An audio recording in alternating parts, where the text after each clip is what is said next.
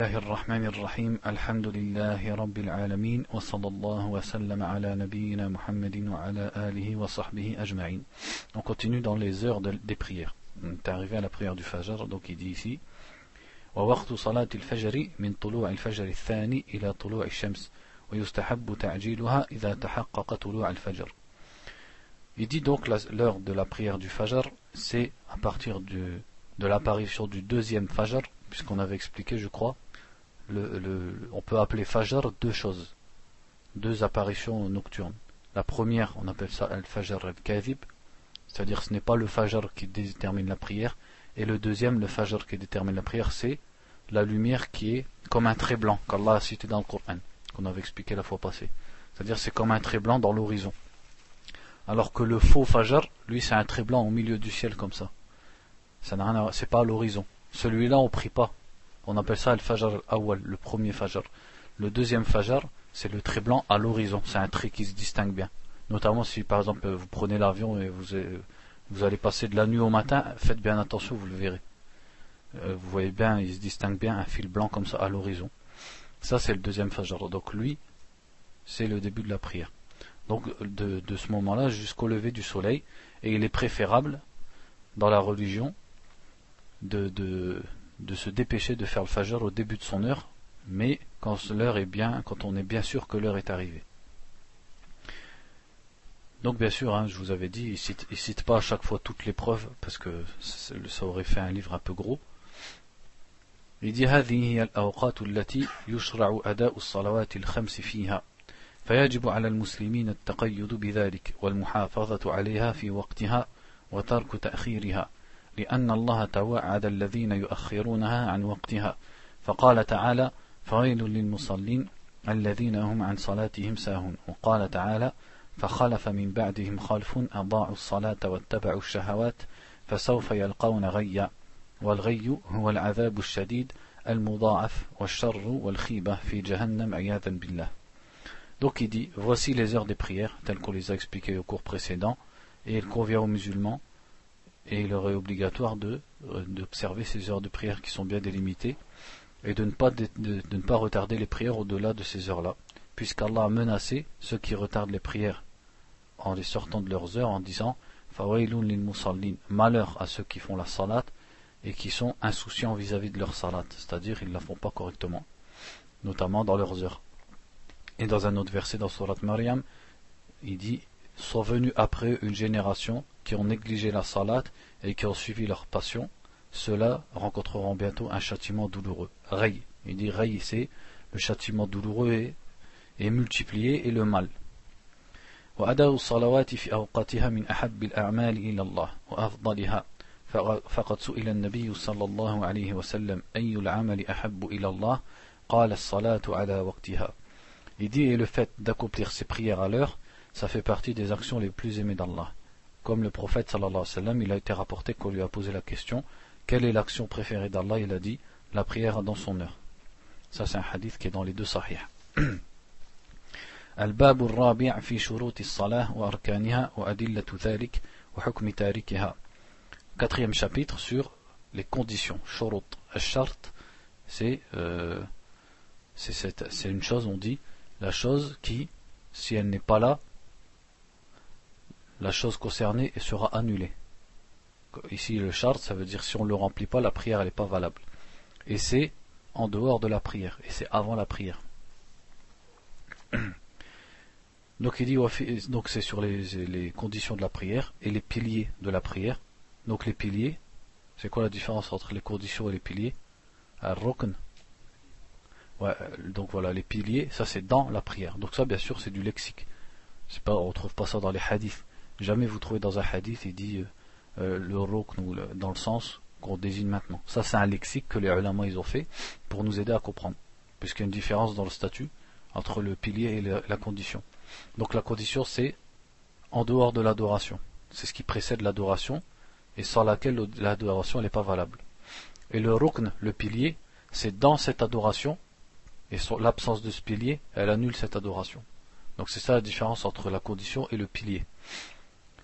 Il dit et l'épreuve concernant tout ça est le jugement de celui qui délaisse la prière. non, pardon, le jugement de celui qui délaisse ses conditions ou alors ses piliers. المسألة الأولى في عدد الصلوات المكتوبة عدد الصلوات المكتوبة خمس وهي الفجر والظهر والعصر والمغرب والعشاء Bon là c'est la première question. Il dit simplement sur le, le, le nombre des prières. Il dit donc les prières sont au nombre de cinq. وهي مجمع عليها وقد دل على ذلك حديث طلحة ابن عبيد الله أن أعرابيا قال يا رسول الله ماذا فرض الله علي من الصلاة قال خمس صلوات donc ça c'est quelque chose sur lequel il y a un consensus et la preuve c'est le hadith de Talha ibn Ubaidillah comme quoi un bédouin a demandé au prophète sallallahu alayhi wa sallam qu'est-ce qu'Allah m'a obligé comme prière et il lui a répondu cinq prières le jour et la nuit donc c'est-à-dire les cinq prières qui sont connues ça c'est un hadith qui est dans Sahih Muslim وحديث أنس رضي الله عنه في قصة الرجل من أهل البادية وقوله للنبي صلى الله عليه وسلم وزعم رسولك أن علينا خمس صلوات في يومنا وليلتنا قال صلى الله عليه وسلم صدق الحديث a un autre hadith, comme quoi un bédouin aussi, il a demandé au prophète sallallahu alayhi wa sallam, il lui a dit, ton messager, puisque le prophète il leur, envoie, il leur avait envoyé un messager, ton messager prétend qu'il nous est imposé cinq prières du jour et de la nuit. Et, il a dit, et le prophète a répondu, il a dit vrai. C'est-à-dire mon messager a dit vrai. il en est ainsi. Ce hadith aussi, il est dans Sahih Muslim. Donc là, en fait, c'est pour parler des cinq prières qui sont les cinq prières de l'islam. Après, sur les d'autres prières, il peut y avoir une divergence. Par exemple, sur euh, Tahiyyatul Masjid, le fait d'entrer à la mosquée. Est-ce que, euh, est, que quand on entre à la mosquée avant de s'asseoir, il faut prier? Est-ce que cette prière, elle est obligatoire ou pas? Là, il y a une divergence. Mais même ceux qui disent qu'elle est obligatoire, c'est pas une obligation comparable à l'obligation des cinq prières. Ou alors dans le witr. Le witr, c'est pas vraiment. On peut dire qu'il y a une divergence, c'est-à-dire certains ulama c'est-à-dire, on peut dire ils ont divergé de la majorité, ils ont été jusqu'à dire qu'il est obligatoire. Alors que la grande majorité des ulama, ils disent pas qu'il est obligatoire, simplement il est euh, très préférable. Mu'akkad, c'est-à-dire il est insisté dans son statut. La deuxième question, pour qui est la prière est-elle obligatoire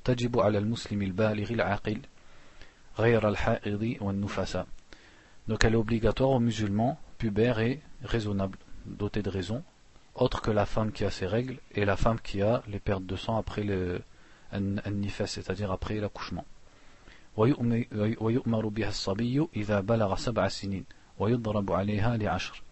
Et le petit doit être ordonné de prier quand il a 7 ans et il doit être corrigé s'il ne l'a fait pas à l'âge de 10 ans.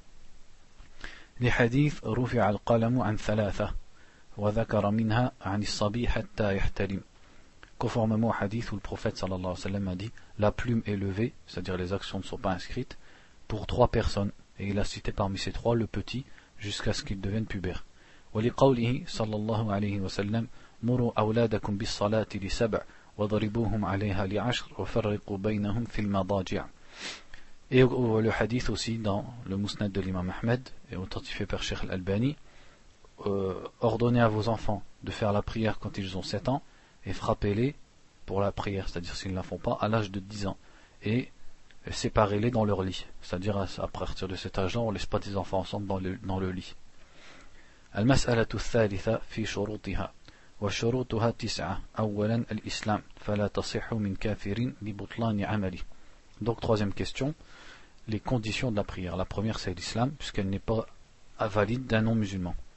ثانيا العقل فلا تصح من مجنون Deuxièmement, c'est le fait d'être doté de raison. Donc elle n'est pas valide de quelqu'un qui est fou et qui n'a pas sa raison, puisqu'il n'est pas mukallaf, c'est-à-dire il n'est pas responsable. La troisième, c'est la puberté. Donc elle n'est pas obligatoire à un enfant jusqu'à ce qu'il soit pubère. Mais comme on a dit, on lui dit de la faire quand il a 7 ans et on le corrige s'il la fait pas à 10 ans. رابعا الطهارة من الحدثين مع القدرة لقوله صلى الله عليه وسلم في حديث ابن عمر لا يقبل الله صلاة بغير طهور Quatrièmement, la pureté des deux hadith, c'est-à-dire le, du hadith du petit, le hadith mineur et le hadith majeur. Hadith mineur, c'est ce qui demande les ablutions. Hadith majeur, c'est ce qui demande le, le lavage complet du corps. Bien sûr, si on en a la capacité, conformément au hadith où le prophète sallallahu alayhi wa sallam a dit Allah n'accepte pas la prière sans purification. Ça, c'est dans Sahih Muslim. خامسا دخول الوقت للصلاة المؤقتة لقوله تعالى إن الصلاة كانت على المؤمنين كتابا موقوتا Cinquièmement, l'entrée de l'heure de la prière, conformément au verset où Allah dit Certes, la prière est vis-à-vis des croyants une obligation à des heures déterminées, dans la, prière, dans la surat An-Nisa. ولحديث جبريل حين أما النبي صلى الله عليه وسلم بالصلوات الخمس ثم قال ما بين هذين الوقتين وقت فلا تصح الصلاة قبل دخول وقتها ولا بعد خروجه إلا لعذر et aussi conformément au hadith où Jibril a euh, guidé le, le prophète sallallahu alayhi wa sallam dans, la prière pour lui montrer les heures. Donc en fait le hadith, euh, le hadith il est dans, dans, divers sunan. Ça vous le trouvez en fait, le hadith il raconte que Jibril il est venu un jour et il a guidé le prophète sallallahu alayhi wa sallam dans la prière. Et il est venu le lendemain et il l'a il guidé à d'autres heures. Et après il lui a dit, ce qu'il y a entre ces deux heures, c'est l'heure de la prière. C'est-à-dire la, la, première journée, il l'a guidé, guidé, par exemple au milieu du dhuhr et à la deuxième à la fin du dhuhr pour lui montrer que, que l'écart entre les deux, c'est l'heure de la prière. Donc il est interdit et la prière n'est pas valide si elle est faite avant la avant son heure ou après son heure, sauf pour une excuse, en ce qui concerne après son heure. L'excuse, ça peut être, euh, par exemple, euh, le, fait, si on regroupe, pour une cause précise comme la maladie ou le voyage, ou alors l'excuse qui est valable en fait c'est euh, le fait d'être de s'être évanoui, ou alors on a mis le réveil, le réveil n'a pas sonné donc on, dormait, ou on s'est endormi sans faire attention, ça c'est une excuse, puisque là t'es plus t'es plus responsable.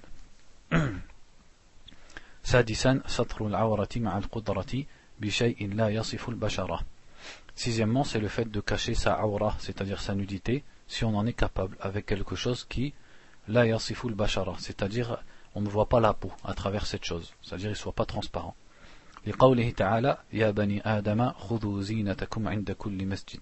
conformément au verset ô enfants d'Adam prenez vos, habits de beauté c'est-à-dire euh, vos, vêtements vos beaux vêtements à chaque endroit de prière. C'est-à-dire pour chaque prière وقوله صلى الله عليه وسلم لا يقبل الله صلاة حائض إلا بخمار et le hadith où, où le prophète sallallahu alayhi wa sallam dit Allah n'accepte pas la, la, femme, la prière d'une femme qui a ses règles, c'est-à-dire une femme pubère, sans khimar, c'est-à-dire sans voile qui cache ses cheveux et son, et son cou et ses oreilles. Ça, ce hadith est dans les sunan d'Abi Daoud et authentifié par Sheikh al-Albani. وعورة الرجل البالغ ما بين السرة والركبة لقوله صلى الله عليه وسلم لجابر رضي الله عنه إذا صليت في ثوب واحد فإن كان واسعا فالتحف به donc la nudité de l'homme pubère c'est entre son nombril et, et son genou. Donc le genou, faut savoir, il rentre pas dans la nudité. Il y a beaucoup de frères, ils ont dû tacher de doute sur ça, sans aucune preuve. Parce que si on regarde les hadiths, ils sont clairs comme quoi le genou, il fait pas partie de la nudité de, de, de, l'homme. Notamment le hadith où le prophète alayhi wa sallam, il a vu Abu Bakr, et Abu Bakr il marchait avec son crâne, il se relevait jusqu'au-dessus de son genou, et il n'a rien dit. Donc si c'était une nudité, il lui aurait dit. Par contre, ce qui est une nudité clairement dans les hadiths, c'est al-fakhid, c'est-à-dire la cuisse. Et la cuisse, ça ne contient pas le, genou. Donc, conformément au hadith authentique, il dit al-fakhidu awra. La cuisse est une awra. Par contre, pour le nombril, je ne sais pas. Est-ce qu'il rentre dans la awra ou pas? Franchement, je ne sais pas. Donc il dit, c'est-à-dire, je ne sais pas les paroles des ulama. Je sais qu'il y en a qui disent oui, d'autres ils disent non, mais je ne peux pas vous en dire plus.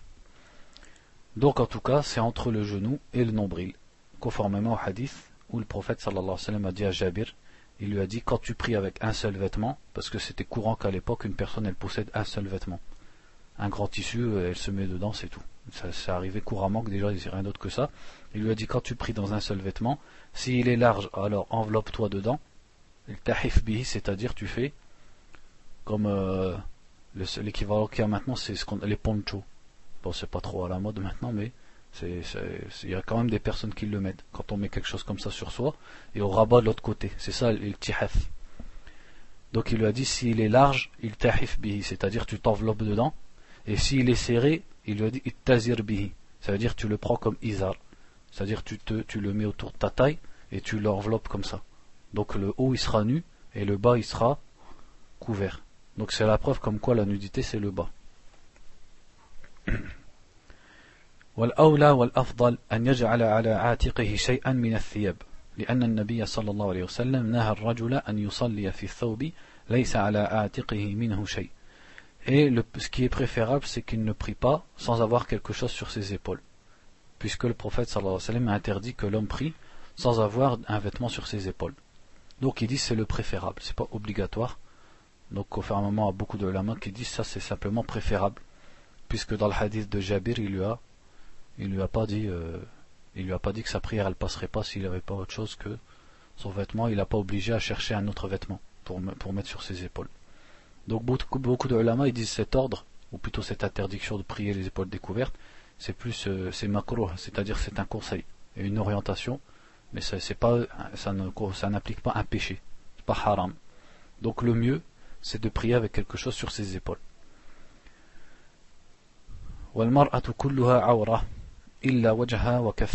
Quant à la femme tout entière, elle est une nudité, sauf son visage et ses deux mains, ses deux mains jusqu'au poignet.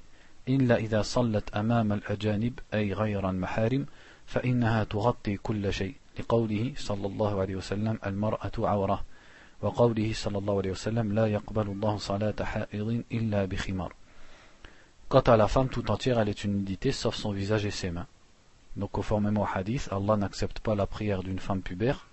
En fait, il a dit une femme qui a ses règles. Ce qu'il a voulu dire par là, puisqu'une femme qui a ses règles, elle prie pas. C'est-à-dire une femme qui, est, qui a atteint l'âge d'avoir les règles donc la femme pubère, sans khimar, sans voile. Et il dit, mais si elle prie devant des hommes étrangers, autres que sa famille, c'est-à-dire autres que ses maharim, ses frères, son père et tout, alors elle doit tout couvrir, même son visage et ses mains, conformément au hadith qui dit Al-mar'atu awra, la femme est une nudité. Ce hadith, il est rapporté par Al-Tirmidhi, authentifié par Al-Bani. Donc ça, bien sûr, selon l'opinion des savants, qui disent que la femme, elle doit se cacher tout entière devant les hommes, et ne pas dévoiler même son visage et ses mains.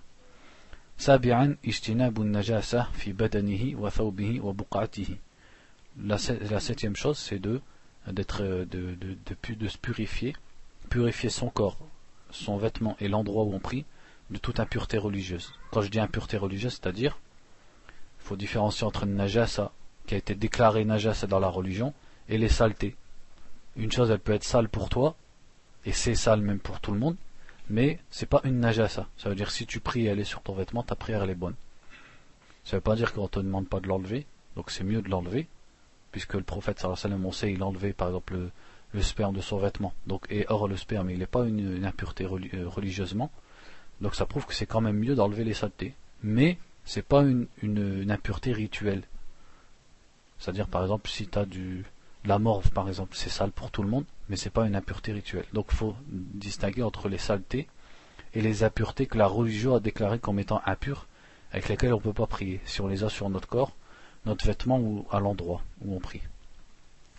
Il dit bien sûr ma'al qudra, c'est-à-dire si on en a la capacité. Donc comme dans le verset, et purifie tes vêtements. وقوله صلى الله عليه وسلم تنزه عن البول فإن عمة عذاب القبر منه et le hadith qui dit Purifiez-vous de l'urine, car la plupart du châtiment de la tombe est causé à cause, vient de l'urine, c'est-à-dire pour cause de l'urine. Ça c'est authentifié par Sheikh al-Albani. ولقوله صلى الله عليه وسلم لأسماء في دم الحيض يصيب الثوب تحته ثم تقرصه بالماء ثم تنضحه ثم تصلي فيه Et le, le hadith où le prophète sallallahu alayhi wa sallam a dit à Asma à propos du sang des règles qui serait sur euh, un vêtement, il lui a dit tu le frottes c'est-à-dire tu le frottes à sec, ensuite tu le frottes avec de l'eau, ensuite tu l'asperges avec de l'eau, tu le laves, et ensuite tu pries dans ce vêtement. ولقوله صلى الله عليه وسلم لأصحابه وقد بال الأعرابي في المسجد أريقوا على بوله سجلا من ماء et le hadith où le bédouin il avait uriné dans la mosquée et le prophète sallallahu alayhi wa sallam il a dit aux compagnons mettez un seau d'eau sur son urine donc en fait, regardez, ils ont mis trois hadiths. Le premier, c'est pour montrer la pureté du corps. Le deuxième, la pureté du vêtement. Et la troisième, la pureté de l'endroit, du sol. ثامنا استقبال القبلة مع القدرة لقوله تعالى فول وجهك شطر المسجد الحرام ولحديث إذا قمت إلى الصلاة فأسبغ الوضوء ثم استقبل القبلة Huitièmement, le fait de faire face à la qibla, si on en est capable. Conformément au verset dans Surat al-Baqarah, Euh, euh, tourne ta face en direction de la mosquée sacrée. Et le hadith où le prophète sallallahu alayhi wa sallam, il a corrigé un homme dans sa prière, il lui a dit, donc ce hadith en fait c'est, ils appellent ça hadith al-musi fi salatihi, c'est-à-dire celui qui a mal fait sa prière. C'est un hadith connu où un homme il a prié, après il est venu voir le prophète sallallahu alayhi wa sallam, il lui a dit, tu n'as pas prié. Il est reparti, il a reprié, il est revenu, il lui a redit, il a fait ça trois fois. À la fin, il a dit, je ne sais pas faire autre chose que ça. Et là, le prophète sallallahu alayhi wa sallam, il lui a enseigné, mais les il dit ce qu'il lui a enseigné là, c'est les grandes choses de la prière. C'est-à-dire les, les, les, piliers et aussi les, euh, les conditions, enfin certaines conditions, les piliers et les obligations. Donc il lui a dit notamment, quand tu te lèves pour la prière, fais face à la qibla.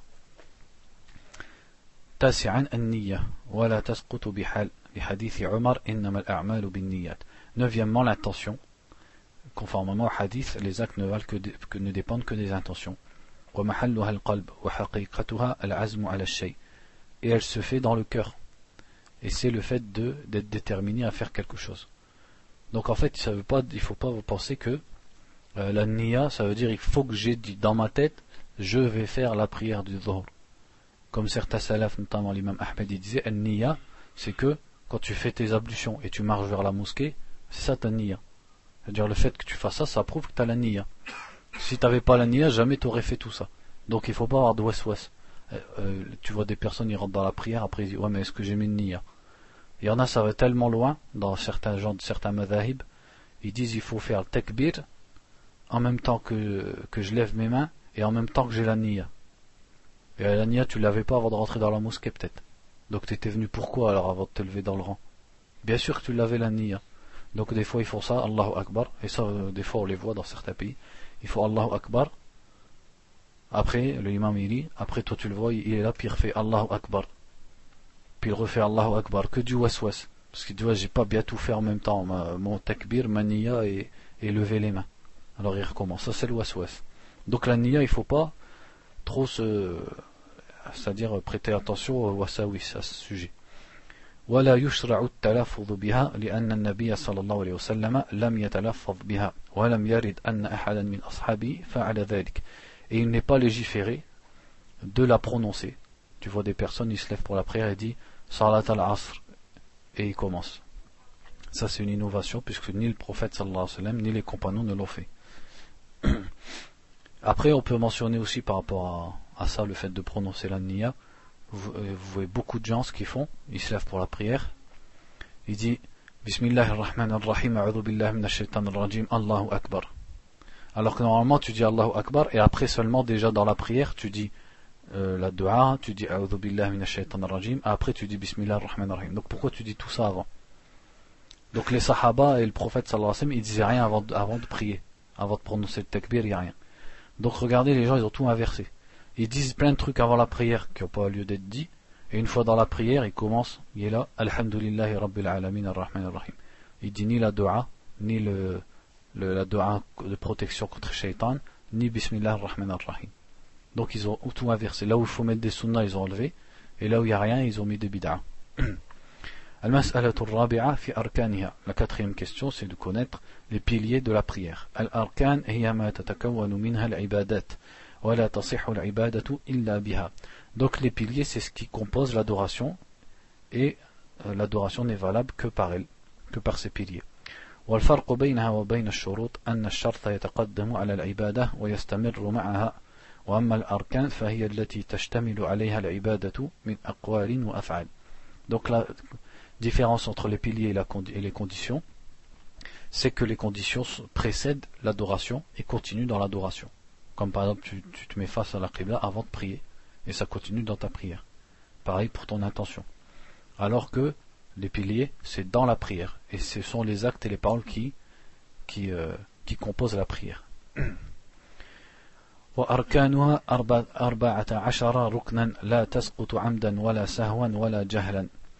Et les piliers de la prière sont au nombre de 14.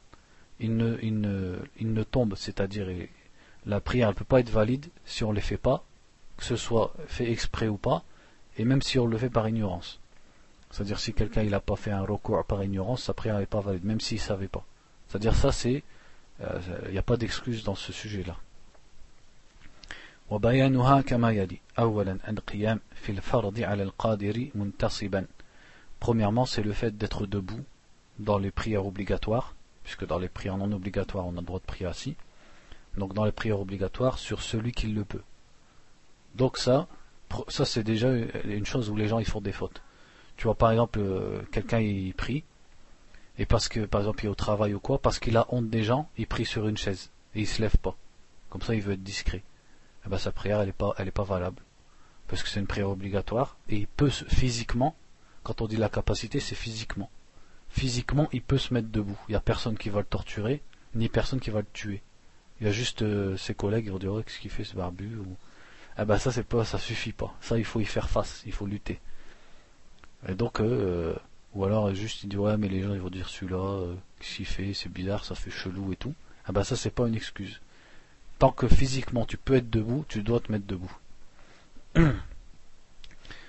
Donc comme c'est cité dans le Baqarah, levez-vous pour euh, obéissant envers Allah. sallallahu alayhi wa sallam صل قائما فإن لم تستطع فقاعدا فإن لم تستطع فعلى جنب et le hadith où le prophète sallallahu alayhi wa sallam a dit à un compagnon prie debout si tu ne peux pas prie assis et si tu ne peux pas prie allongé sur le côté ça c'est dans Sahih al-Bukhari فإن ترك القيام في فإن الفريضة لعذر كمرض وخوف وغير ذلك فإنه يعذر بذلك ويصلي حسب حاله قاعدا أو على جنب Il dit donc s'il délaisse le fait d'être debout dans une prière obligatoire pour une excuse, comme le fait qu'il soit malade ou qu'il ait peur, peur c'est-à-dire par exemple peur d'un ennemi ou quelque chose, alors ça c'est une excuse pour lui, c'est-à-dire il a le droit et il prie assis ou alors allongé, selon ce qu'il peut faire.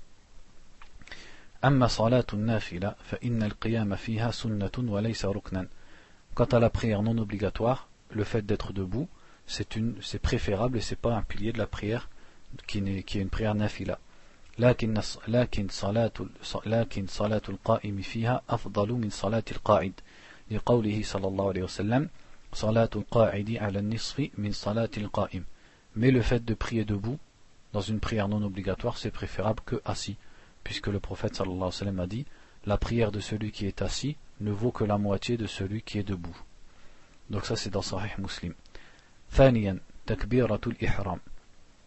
Il faut mentionner aussi que certains ulama ils disent il ne faut pas t'appuyer contre un mur. Parce que si tu t'appuies contre un mur, tu n'es pas considéré comme qa'im. Donc ça, il faut prêter attention. Des fois, ça peut arriver, tu as le mur à côté de toi, alors ça y est, tu, euh, ça peut sur, pour certains ulama, ça peut annuler ta prière. Ensuite, il dit ثانيا تكبيرة الإحرام في أولها. Deuxièmement, le fait de dire Allahu Akbar. On appelle ça takbir au début de la prière. Takbiratul ihram, c'est-à-dire le premier takbir par lequel tu rentres dans la salat. وهي قول الله أكبر لا يجزئه غيرها. Et il n'est pas permis, il n'est pas valide de dire autre que Allahu Akbar. لقوله التكبير لقوله للمسيء للمسيء الصلاة إذا قمت إلى الصلاة فكبر وقوله صلى الله عليه وسلم تحريمها التكبير وتحليلها التسليم فلا تنعقد الصلاة بدون التكبير Donc la preuve à ça ce sont deux hadiths. Le hadith de où le prophète sallallahu alayhi wa sallam a dit à celui qui avait mal fait sa prière quand tu te lèves pour la prière, kabbir, c'est-à-dire dis Allahu Akbar. Et l'autre hadith où il a dit euh, la prière tahrimuha at-takbir. Ça, c'est un peu dur à traduire. C'est comme si tu disais, euh, ça devient haram de parler dans la prière. Donc tahrim, c'est-à-dire le, le, le, moment où tu rentres dans la prière, c'est at-takbir, le fait de dire Allahu Akbar. Wa tahliluha, c'est-à-dire le le moment où tu sors de la prière et ça devient licite de parler et de manger tout ça, c'est at-taslim, c'est-à-dire le fait de dire assalamu alaikum. Ces deux hadiths, ils sont dans les sunan. Non, le, les premiers sont dans le sahih et le deuxième, il est dans les sunan authentifiés par Sheikh al-Albani. Ensuite, troisièmement, il dit ثالثا قراءة الفاتحة مرتبة في كل ركعة. Le fait de lire la, la sourate al-Fatiha dans chaque raka'a et dans l'ordre qui est connu de al-Fatiha. لقوله صلى الله عليه وسلم لا صلاة لمن لم يقرأ بفاتحة الكتاب Donc pour le hadith qui dit euh, il n'y a pas de prière, c'est-à-dire la prière n'est pas valide pour celui qui n'est pas Fatihatul Kitab, l'ouverture du livre, c'est-à-dire la sourate al-Fatiha. Ça c'est dans les deux sahih. ويستثنى من ذلك المسبوق إذا أدرك الإمام راكعا أو أدرك من قيامه ما لم يتمكن معه من قراءة الفاتحة وكذا المأموم في الجهرية يستثنى من قراءتها لكن لو قرأها في سكتات الإمام فإن ذلك أولى أخذا بالأحوط Il dit il y a deux exceptions à ça. La première c'est celui qui rentre alors que l'imam il est déjà en recours. Ou alors il rentre et l'imam il est debout mais il lui a pas laissé du temps pour qu'il récite la fatiha. Sa, raka elle est quand même bonne. Puisque par quoi on rattrape une raka avec l'imam? C'est-à-dire le plus tard qu'on puisse rattraper une raka c'est l'inclinaison. C'est-à-dire si tu arrives à être en même temps que l'imam dans l'inclinaison, ta raka elle est acceptée même si tu n'as pas lu al-fatiha. Si tu es venu après l'inclinaison, ta raka n'est pas valide, il faut que tu la rattrapes. Donc c'est une exception. De, de, où là c'est un moment où, malgré que tu n'as pas lu la fatiha, ta, prière, ta, raka est valide. L'autre exception, il dit c'est quand l'imam il lit à voix haute.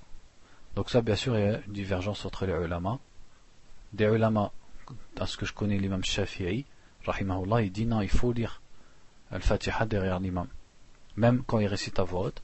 Et le grand Jumhur, et c'était la fatwa à l'époque des tabi'in, c'est que euh, c'est pas obligatoire. C'est-à-dire tu peux, quand l'imam récite, toi tu te tais, quand il récite à voix haute.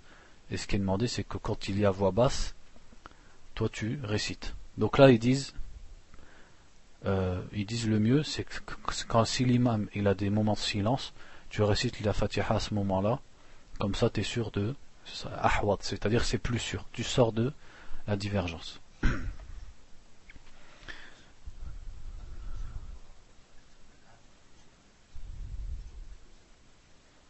T'as pas le Fatiha, c'est-à-dire?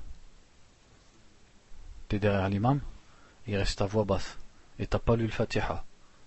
Moi, ce que je connais, moi, c'est que ta prière, ta raka, là, elle est pas valide. C'est-à-dire, il faut que tu la rattrapes.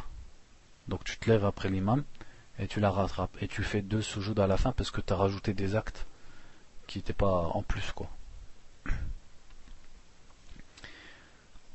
en fait, pour revenir ici, parce que c'est important la question de Fatiha, au cas où vous auriez déjà lu des trucs sur ça ou différentes fatwas, en fait, il y a un hadith qui dit, donc le hadith qu'on a lu, la prière n'est pas valide pour celui qui ne récite pas la Fatiha. Donc certains ulama ils se sont accrochés à ce hadith pour dire, tu lis la Fatiha dans tous les cas même quand l'imam il récite à voix haute. D'autres ils ont, ils ont dit non, parce qu'il y a un autre hadith qui dit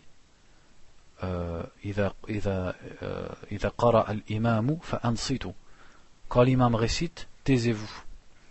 Donc si on prend les deux hadiths, qu'est-ce qu'on en comprend? On en comprend que quand tu es tout seul, ou alors c'est à voix basse, tu récites la fatiha, mais que si l'imam récite à voix tu appliques l'autre hadith, qui te dit, quand l'imam récite à voix taisez-vous. Après, il y a un hadith aussi, et c'est là, c'est autour de ça plutôt que ça tourne. Le hadith où un compagnon il raconte qu'ils étaient en prière derrière le prophète sallallahu à la prière du Fajr. Et à la fin, il a dit certains d'entre vous récitent derrière moi. Et il a dit ne le faites pas sauf pour la Fatiha. Donc si le hadith il est authentique, il est clair que tu récites, même si, même si l'imam il reste à voix tu récites quand même la Fatiha derrière lui. Mais certains ulama, ils disent, notamment Cheikh Abdullah al-Ubaylan, il a, expliqué ça dans un de ses livres, quand on regarde dans les rapporteurs de ce hadith, dans la chaîne de transmission, il y a un des rapporteurs, euh, c'est Mohamed ibn Ishaq, c'est un homme dont les, sur qui les ulama ont divergé. Certains disent il est daif, il est faible, d'autres disent c'est un il est de confiance. C'est-à-dire les ulama de, du, du hadith, ils ont divergé à son sujet. Et dans certains livres de l'imam, un, certain livre de l'imam al-Zahabi, donc qui a écrit des livres sur la science du Jahwa Ta'dil, c'est-à-dire sur le fait de qualifier les rapporteurs du hadith et savoir s'ils sont euh, authentiques ou valables ou pas, on voit qu'il dit que ce Mohammed ibn Ishaq, il a beaucoup de hadiths dans lesquels il contredit. Lahu shaddat. Il fait du hadith shadh. C'est-à-dire il contredit dans certains de ses hadiths d'autres rapporteurs qui sont plus nombreux que lui ou plus de, plus de confiance que lui. C'est-à-dire que lui, par exemple, il a entendu le hadith d'un tel, Et il y a d'autres rapporteurs et ils le ramènent du même shir que lui. C'est-à-dire, ils sont, par exemple, lui, il a entendu le hadith de tel shir. Ce même hadith, d'autres ulama, ils l'ont entendu du même shir, le même hadith. Mais ces ulama, ils sont plus nombreux que lui, ou alors, il y en a qu'un, mais il est plus de confiance que lui. Et donc, Al-Dhahabi dit, on trouve que souvent, et lui, il contredit ses, autres rapporteurs qui sont soit plus nombreux ou soit plus confiants que lui. Ça, on appelle ça un hadith, un hadith C'est quand un rapporteur qui est qualifié de confiance, il contredit dans son hadith un plus grand groupe que lui, ou alors quelqu'un qui est plus de confiance que lui. Quand on dit le contredit, ça veut pas dire il rajoute. S'il rajoute, on, accepte son rajout. Ça veut dire le sens de son hadith, il est différent. On peut pas, euh, c'est comme si, à la fin, il y a deux sens différents. On est obligé d'en prendre un des deux. Donc là, en l'occurrence, ce même hadith, il y a beaucoup de ulama qui l'ont rapporté, et ils ont mentionné juste la phrase où le prophète sallallahu alayhi wa a dit, la prière, donc il n'y a pas de prière pour celui qui récite pas la Fatiha. Mais sans mentionner toute l'histoire, où le prophète, il s'était à la prière du Fajr, et il a dit ne le faites pas, sauf avec, euh, sauf pour la Fatiha. C'est-à-dire les autres ulama qui ont rapporté ce hadith, ils n'ont pas rapporté ça.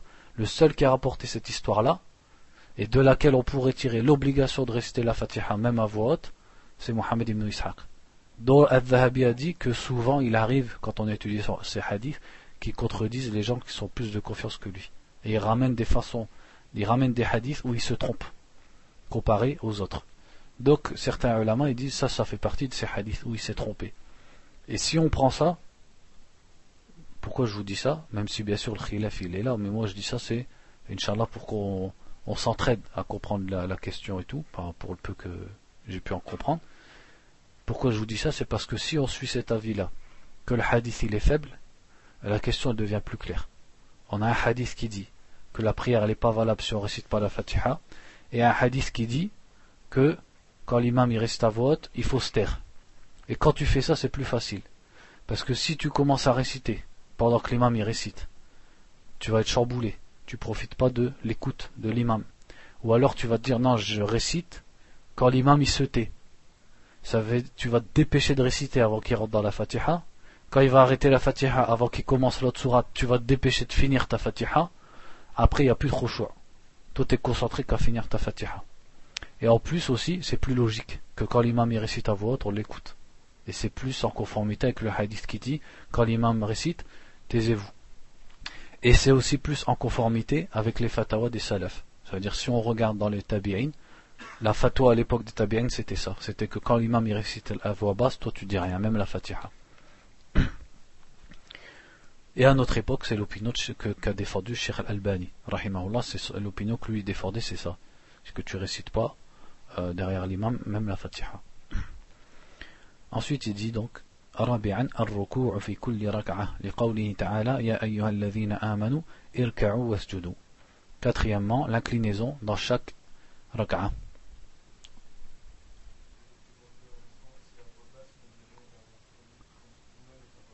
À voix haute, je veux dire, des fois, je...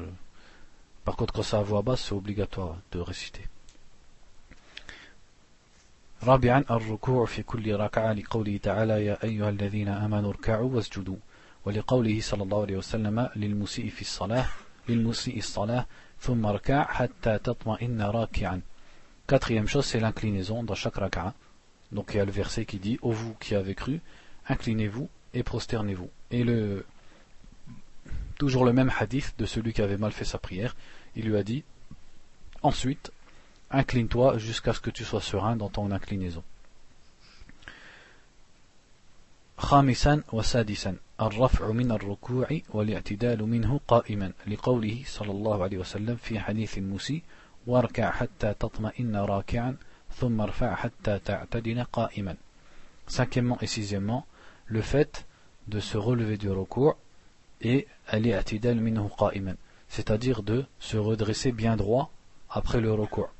Ça veut dire que tu dois pas te relever à moitié et te rebaisser pour la prosternation, là ta prière elle n'est pas valide. C'est-à-dire il y a deux qiyam. Il y a le qiyam avant l'inclinaison et le qiyam après l'inclinaison, lui aussi c'est un qiyam. Qui a ses gestes, qui a ses du'a et tout. Et le, dans le hadith, il lui a dit ensuite relève-toi, c'est-à-dire de ton inclinaison, jusqu'à ce que tu sois c'est comme si on disait ta'tadil. C'est-à-dire que tu sois bien debout on va dire. Pour traduire à peu près سابعا السجود لقوله تعالى واسجدوا ولقوله صلى الله عليه وسلم في حديث المسيء ثم اسجد حتى تطمئن ساجدا et septièmement bien sûr la prosternation conformément au verset et au hadith toujours le même hadith il lui a dit après ensuite prosterne-toi jusqu'à ce que tu sois serein dans ta prosternation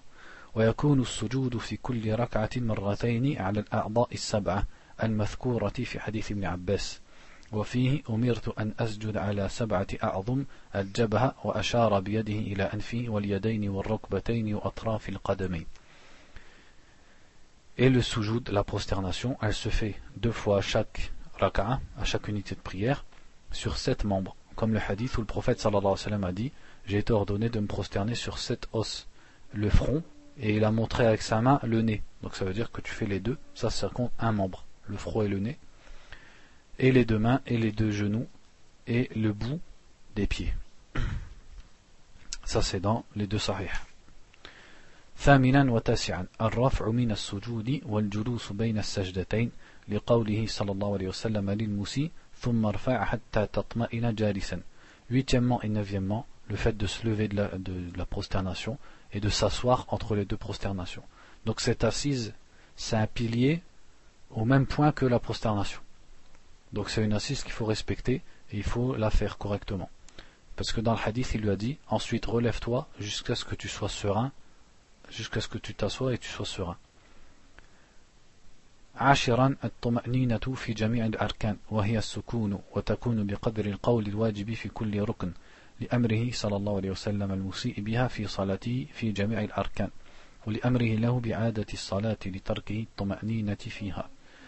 Dixièmement, c'est-à-dire la sérénité, c'est-à-dire le fait de d'être bien et calme dans chaque pilier. Et en fait, par quoi on le mesure? Il n'y a pas une mesure précise. Ici, ils disent c'est le fait de dire les paroles qui sont obligatoires à dire à chaque pilier. C'est-à-dire, par exemple, quand tu es prosterné, le temps de dire Subhana Rabbi al-A'la. Là, c'est, si tu es resté assez longtemps pour dire ça, on dit que tu as atteint la sérénité, entre guillemets. Donc ça, ça a respecté dans chaque pilier, que ce soit l'inclinaison, quand tu te relèves de l'inclinaison, quand tu te prosternes et quand tu es assis, entre les deux prosternations. Puisqu'il a ordonné à celui qui avait mal fait sa prière, et aussi il, a, il lui a ordonné de refaire sa prière parce qu'il avait délaissé cette sérénitude entre guillemets, Al-Hadi Ashar, akhir. La onzième c'est le tashahhud donc le dernier le deuxième tashahhud لقول ابن مسعود رضي الله عنه كنا نقول قبل أن يفرض علينا التشهد السلام على الله من عباده فقال النبي صلى الله عليه وسلم لا تقولوا السلام على الله ولكن قولوا التحيات لله Donc Abdullah ibn Mas'ud dit avant que التشهد nous soit, nous, nous soit légiféré, nous disions Assalamu ala Allah min ibadi, c'est-à-dire que la paix soit sur Allah de la part de ses serviteurs. Et le prophète sallallahu alayhi wa sallam, il leur a dit Ne dites pas que la paix soit sur Allah, mais dites lillah, que les salutations, euh, les salutations sont pour Allah. Ça c'est dans Sunan al-Nasa'i authentifié par Sheikh al-Albani.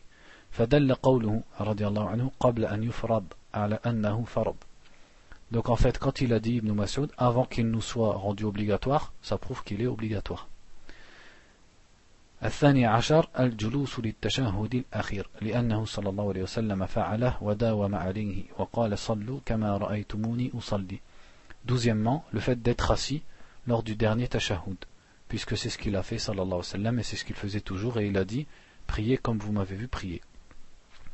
الثالث عشر التسليم لقوله صلى الله عليه وسلم وتحليلها التسليم فيقول عن يمينه السلام عليكم ورحمة الله وعن يساره السلام عليكم ورحمة الله Treizièmement, le fait de dire Assalamu alaikum wa rahmatullah à sa droite et à sa gauche. On appelle ça التسليم. الرابع عشر ترتيب الأركان على ما تقدم بيانه لأن النبي صلى الله عليه وسلم فعلها مرتبة وقال صلوا كما رأيتموني أصلي وعلمها المسيء في صلاته بقوله ثم التي تدل على الترتيب La quatorzième, c'est le fait de tout faire dans l'ordre. C'est-à-dire tu fais l'ordre qui est connu dans la prière. puisque c'est comme ça que le prophète sallallahu alayhi wa sallam il l'a toujours fait. Et, il a dit priez comme vous m'avez vu prier. Et quand il a euh, enseigné la prière à celui qui l'avait mal faite à chaque fois il lui dit thumma.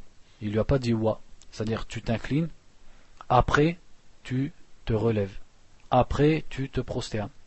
Le mot thumma ça veut dire après. Donc ça implique un ordre. S'il avait juste dit et ça pourrait sous-entendre qu'il n'y a pas d'ordre. Mais là comme il a dit thumma après tu fais ça après tu fais ça ça implique qu'il y a un ordre à respecter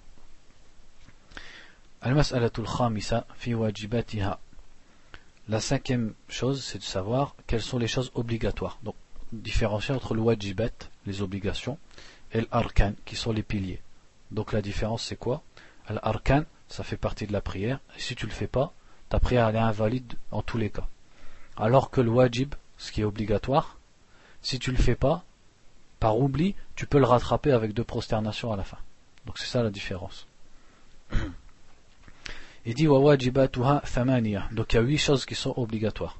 Amdan. Si tu la délaisses volontairement, ta prière elle est annulée. Sahwan wa jahlan. Alors que si tu les fais pas par oubli ou par ignorance, euh, c'est pas c'est pas compté. Et celui qui le fait, qui, ne fait pas par oubli, il lui est obligatoire de les rattraper avec la prosternation de l'oubli. Donc la différence entre ça et les piliers,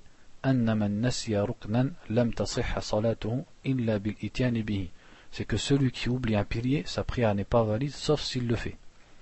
C'est-à-dire même si par exemple il a à sa quatrième raka'a ou il a oublié le recours, il se relève et il refait une raka'a. Ça veut dire tant qu'il n'a pas fait sa raka'a complète avec le recours qu'il a oublié, sa prière n'est pas bonne. Donc il ne peut pas juste se relever et faire un recours il faut qu'il se relève et il refait toute une raka'a. Et sa raka'a où il n'y avait pas de recours, elle est annulée.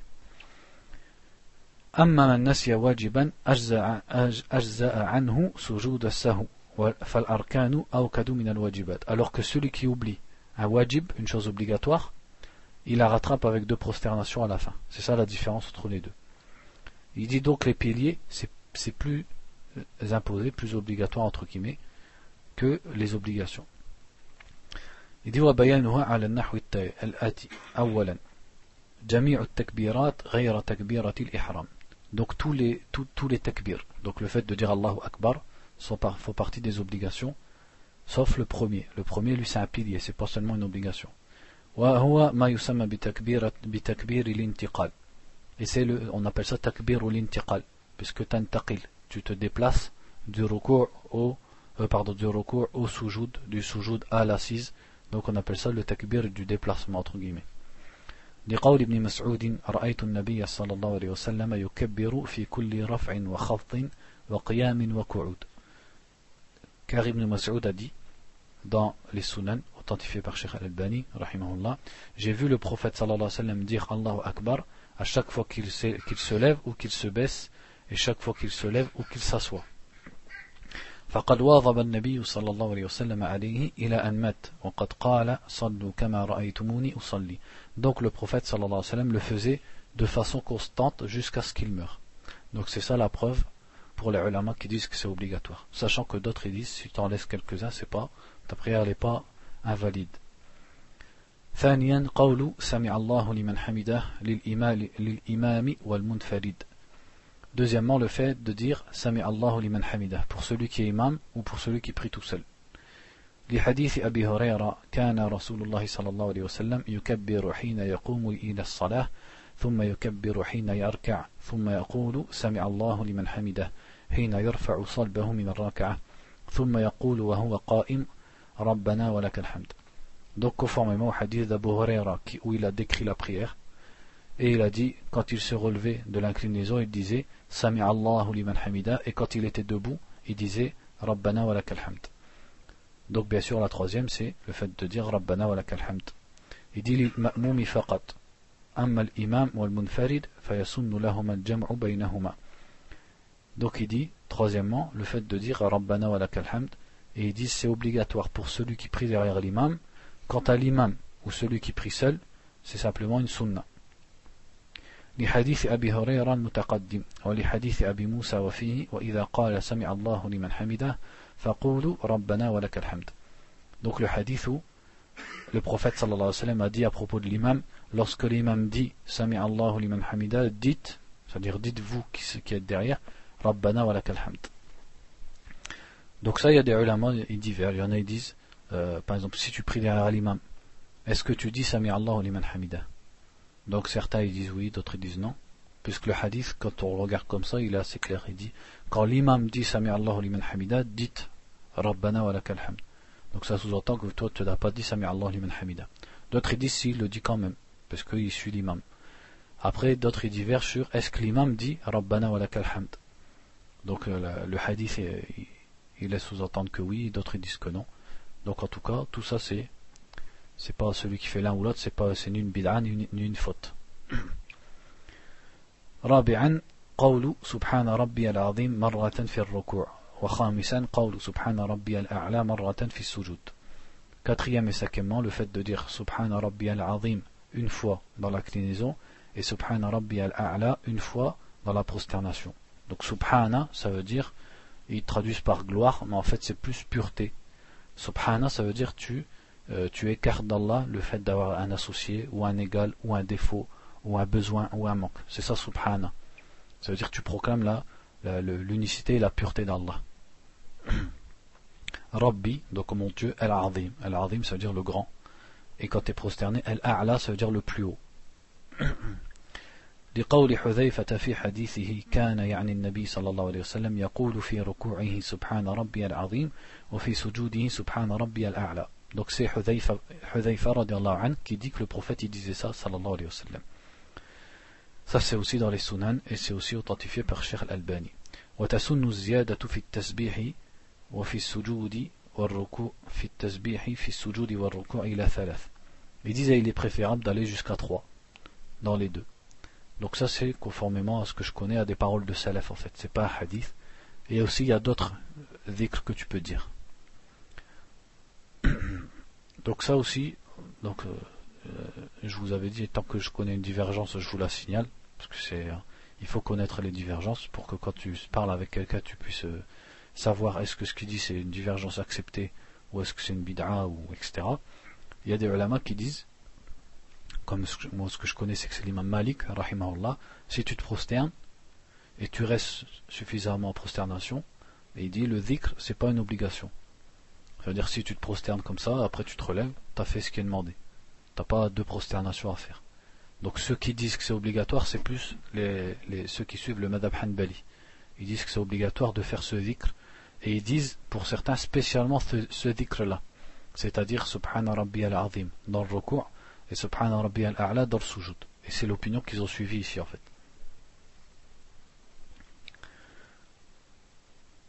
En fait, c'est quoi leur preuve? Parce qu'ici, ils n'amènent pas vraiment une preuve. Le fait que le prophète le dise, c'est pas une preuve comme quoi c'est obligatoire. Parce qu'un geste du prophète, ça n'amène pas une obligation forcément. En fait, leur preuve, c'est que Allah il a parlé de la salat dans le Coran en, disant fasabbih. C'est-à-dire, il a nommé la prière tasbih.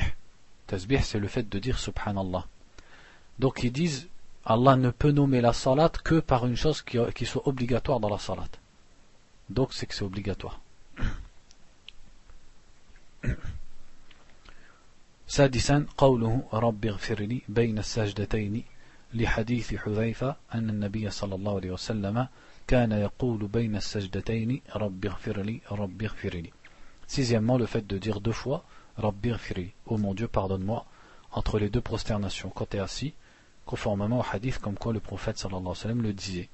Donc ça c'est dans les sunan aussi, et c'est aussi authentifié par Sheikh al-Albani.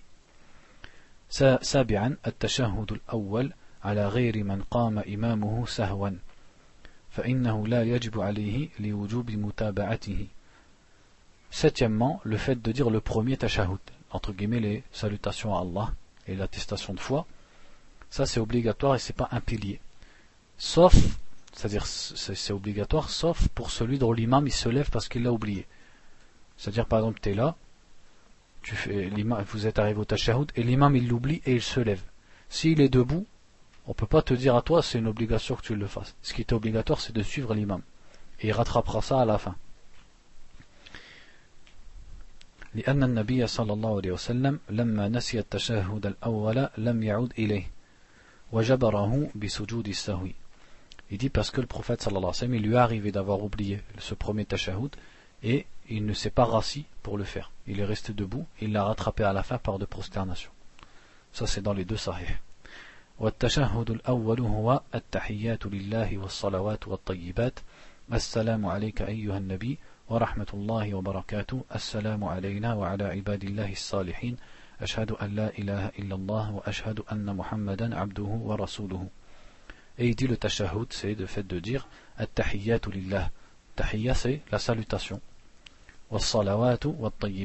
Et les prières et at-tayyibat, c'est-à-dire notamment les bonnes œuvres.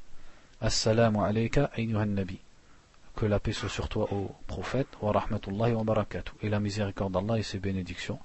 Assalamu alayna. Ensuite, tu te salues toi-même ainsi que tous les croyants. Donc tu dis que la paix soit sur nous. Wa ala ibadillahi salihin. Et ainsi que sur les serviteurs d'Allah pieux. Ashhadu an la ilaha illallah, ashhadu anna Muhammadan abduhu wa rasuluhu. Et ça, le tashahhud, bien sûr, il a plusieurs, ce qu'on appelle siyar, c'est-à-dire il a plusieurs formes. Ça a été rapporté par, différentes, par plusieurs compagnons, différentes formules de tashahhud, dont toutes elles sont acceptées, elles sont authentiques. ثامنا الجلوس له أي التشهد الأول لحديث ابن مسعود مرفوعا إذا قعدتم في كل ركعتين فقولوا التحيات لله Donc, huitièmement, le fait de s'asseoir pour ce tashahhud, conformément au hadith rapporté par Ibn Mas'ud, où le prophète sallallahu alayhi wa sallam a dit Quand vous vous asseyez, toutes les deux rak'ah, alors dites At-tahiyyatu lillah. Les salutations sont à Allah. Ça, c'est dans les sunan de Nasa'i et authentifié par le Cheikh Al-Albani. ولحديث رفاعة بن رافع فإذا جلست في وسط الصلاة فاطمئن وافترش فخذ اليسرى ثم تشهد Et un autre hadith où il lui a dit quand tu t'assois au milieu de ta prière, alors fatma'in, c'est-à-dire sois serein, waftarish fa'khud, waftarish fakhidak al-yusra, et allonge ta cuisse gauche, thumma et dis le tashahud. C'est à quelle heure la prière Ah, c'est l'heure. Donc la fois prochaine, on fera, inshallah, les sunan, c'est-à-dire les choses qui sont préférables à faire dans la prière, et ce qui annule la prière, et ce qui est déconseillé dans la prière. هذا ونسأل الله تعالى أن يرزقنا العلم النافع والعمل الصالح. اللهم إنا نسألك الهدى والتقى والعفاف والغنى وصلى الله وسلم على نبينا محمد وآله وصحبه.